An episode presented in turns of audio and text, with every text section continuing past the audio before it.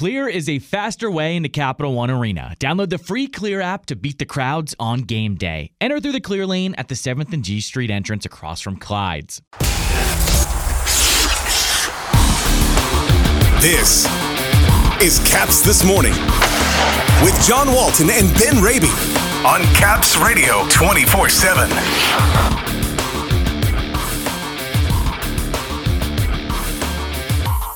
The homestand concludes tonight with a visit from Tampa Bay.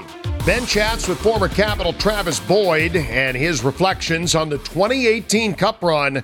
And former Capital Aaron Volpatti will join us as he shares his journey in a new book that he's written. Good morning, everybody. It is Friday, November 11th. Welcome to Caps This Morning here on Caps Radio 24 7, presented by Clear, the faster way in a Capital One arena. It's the conclusion of a four game homestand tonight at 7th and F as the Tampa Bay Lightning come to call. It's also the beginning of a home and home set with the Lightning, with the Capitals heading to Tampa for a game on Sunday night. It is a rather rugged schedule for Washington once tonight's game concludes. Believe it or not, the Caps will now just have four home games between now and December 15th.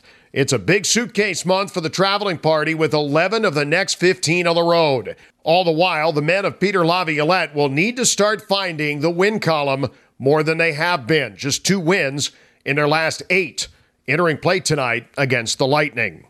On the show today, my conversation from earlier this week with former Capital Aaron Volpatti. He's written a book called Fighter Defying the NHL Odds. It's a story of his journey to the NHL, but it's also about his near death experience in a fire that nearly robbed him of his hockey career before it ever started. He's teamed up for a fundraiser with Garnet Hathaway, and this past Monday met with Arlington County firefighters and first responders at MedStar Capital's Iceplex. Here now, my chats with former Capital Aaron Volpatti. Well, a little surprise hanging out at the rink today. Former Capital Aaron Volpatti stopping by, and you're in town because you have a book that's out. Tell me a little bit about it. Yeah, this book has been a side project for a long time. It's it's about my journey from the burn unit to to come back and play hockey.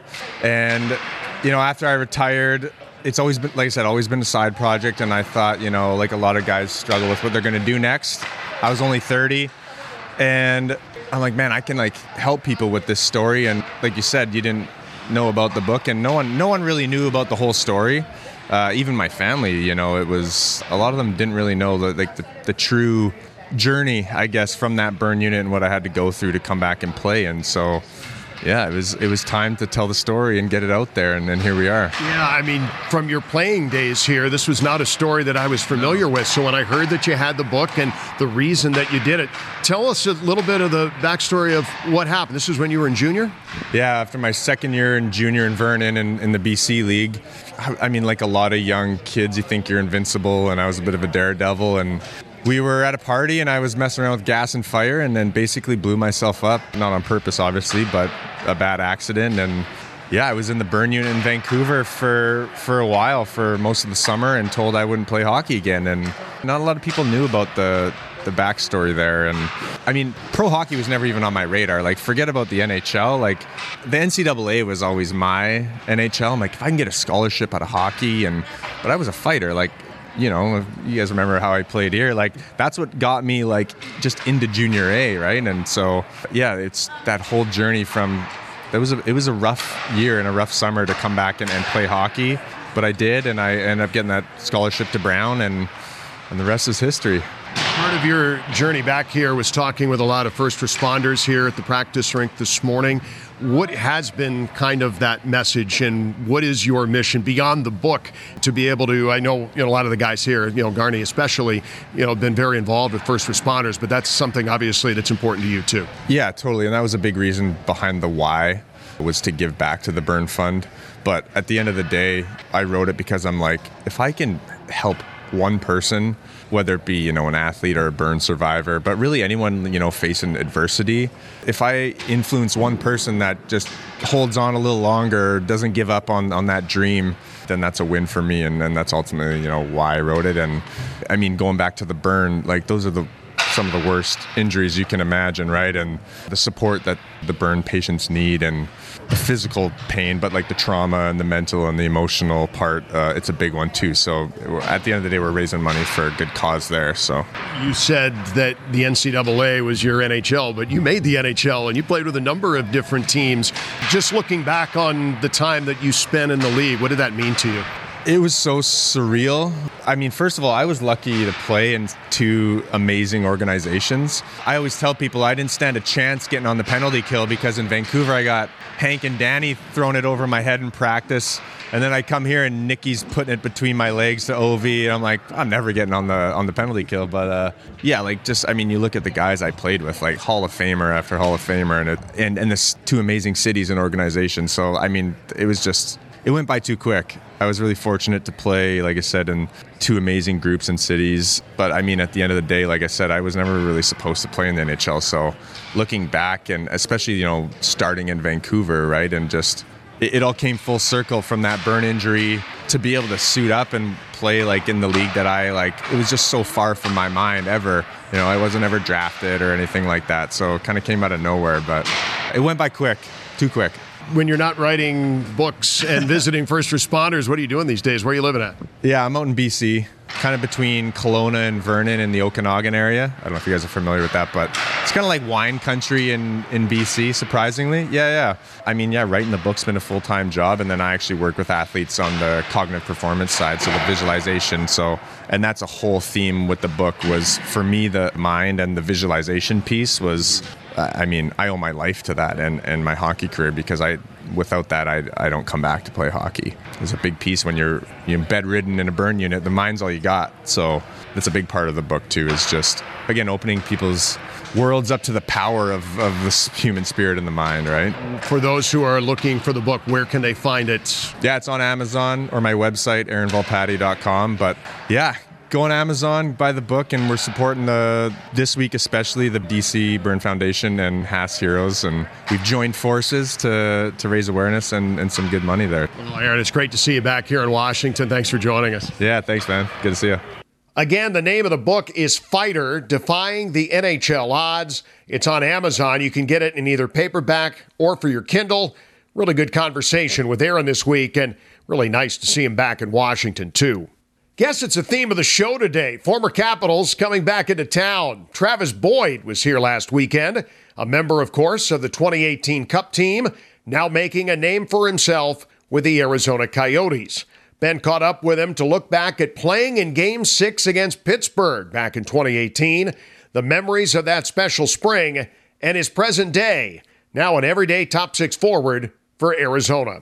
Do want to lead you off, Travis, as we welcome you back to DC. A few extra days for you and your teammates in these parts. But as far as Arizona, you have found a home there, signing a multi year contract and full time NHL duty last year. And what could you say about what the Arizona Coyotes have meant to you and as far as finding that full time home in the desert?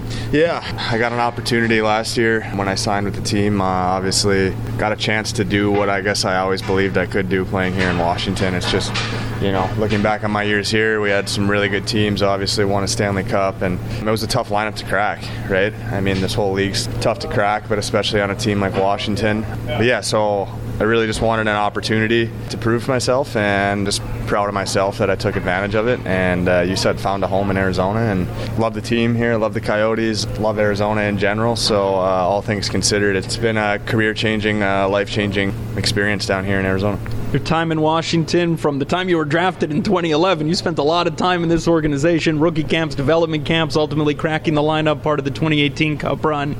Obviously, 2018 stands out, but when you think of your time in Washington, all the years, the relationships built, what are some of the lasting memories that stay with you? Yeah, well, obviously being a part of the 2018 Cup team was that one's tough to beat, but other than that, honestly, it's I mean, this is where I started, right? So like going all the way back to getting drafted here, coming every summer to the development development camps, and then you know eventually signing. And I think for me, I ended up by the time I left, I think I might have been like the second or third, no, probably more than that, third or fourth longest tenured cap at the time. You know, after Ovi and Backstrom, and I think John's obviously been here a long time too. But honestly, just the relationships, you know, with the staff, the players, that to me is the thing that stands out the most. This is always this is where I got my start. This is always this city, this team, this franchise is always going to have a, a, special place uh, in my heart for, for everything that, that I've been through with them. And your appearance in the 2018 playoff run, arguably one of the biggest games in franchise history. Game yeah. six in Pittsburgh. I think playing with Nathan Walker and Alex Chiasson. You're yeah. on the ice for a big goal.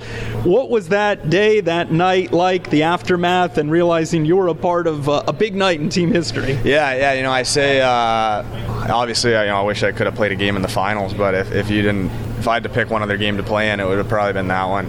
That's still one of the most fun hockey games I've ever played in. And for me personally, too, I mean, going into it, I, I only played, what, like eight regular season games that year. And so I was still young. I really hadn't made it. And I remember being super nervous. I remember the first shift that I got put out there. Pittsburgh throws Crosby's line out there. It was the first time I'd played against him and took a face off against him to start. And it was, no, it was super cool that um, I always have fond memories of that game, obviously, when Kuzi scored in overtime.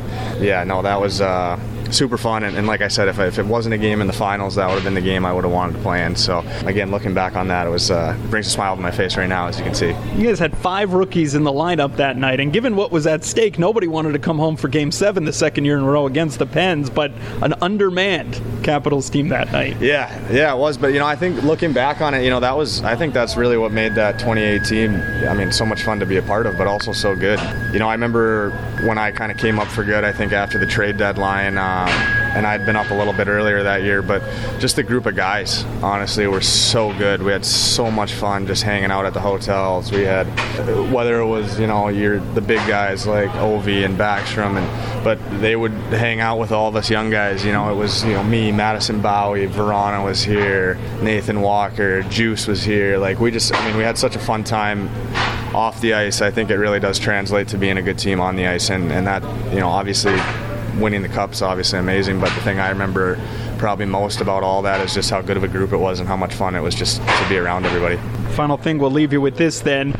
Some holdover now. We're five years since that cup run almost, five seasons past. The, the core remains here in Washington, but you've also seen a lot of guys in these parts. Braden Holtby, you know, has moved on, and Jay Beagle, who you played with in Arizona, has moved on. It's amazing, too, how quickly some things could turn and how much you ought to appreciate being in the moment as well. Yeah, yeah, exactly. It's part of the part of the profession, I guess. It happens. Changes happen fast, and core still here. But yeah, there's. Uh, I actually, oddly enough, had a. Yeah, I got to actually play with uh, quite a few people. I was in Vancouver for a bit with Holtby. Oh, it was a whole reunion. Schmidt. Yeah, Schmidt was there. Yeah, so there's been a lot of uh, yeah a lot of turnover, but again, I think that that group obviously would have a you know a special thing we accomplished together that kind of gives us that bond forever. So whenever you see a guy that was that was on the team, you always go up and say hi to him and, and check in. And yeah, just looking forward to the uh, the cup reunion some someday. That'll be fun. Well, we'll look forward to chatting with you maybe before then, but we do appreciate this, Travis. Generous with the time. Good luck the rest of this season. Thank you. All right, thank you.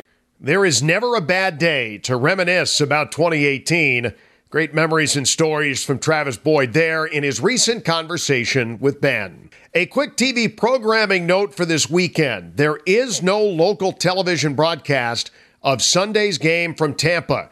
It is an exclusive ESPN Plus game Sunday. Joe and Craig will call the game tonight on NBC Sports Washington and then be back for the game at Florida on Tuesday night. If ESPN Plus isn't your thing, we've got you covered Sunday on the radio side. Caps in Tampa Bay tonight at 7, 645 air on 1067 A Fan and Caps Radio 24 7, heard at capsradio247.com. Have a great weekend, everybody. For the latest on the Capitals and hockey news around the clock. Let's go, Caps! Tune in to Caps Radio 24 7. Listen online via the Capitals mobile app at capsradio247.com or ask Alexa to play Caps Radio 24 7 on TuneIn.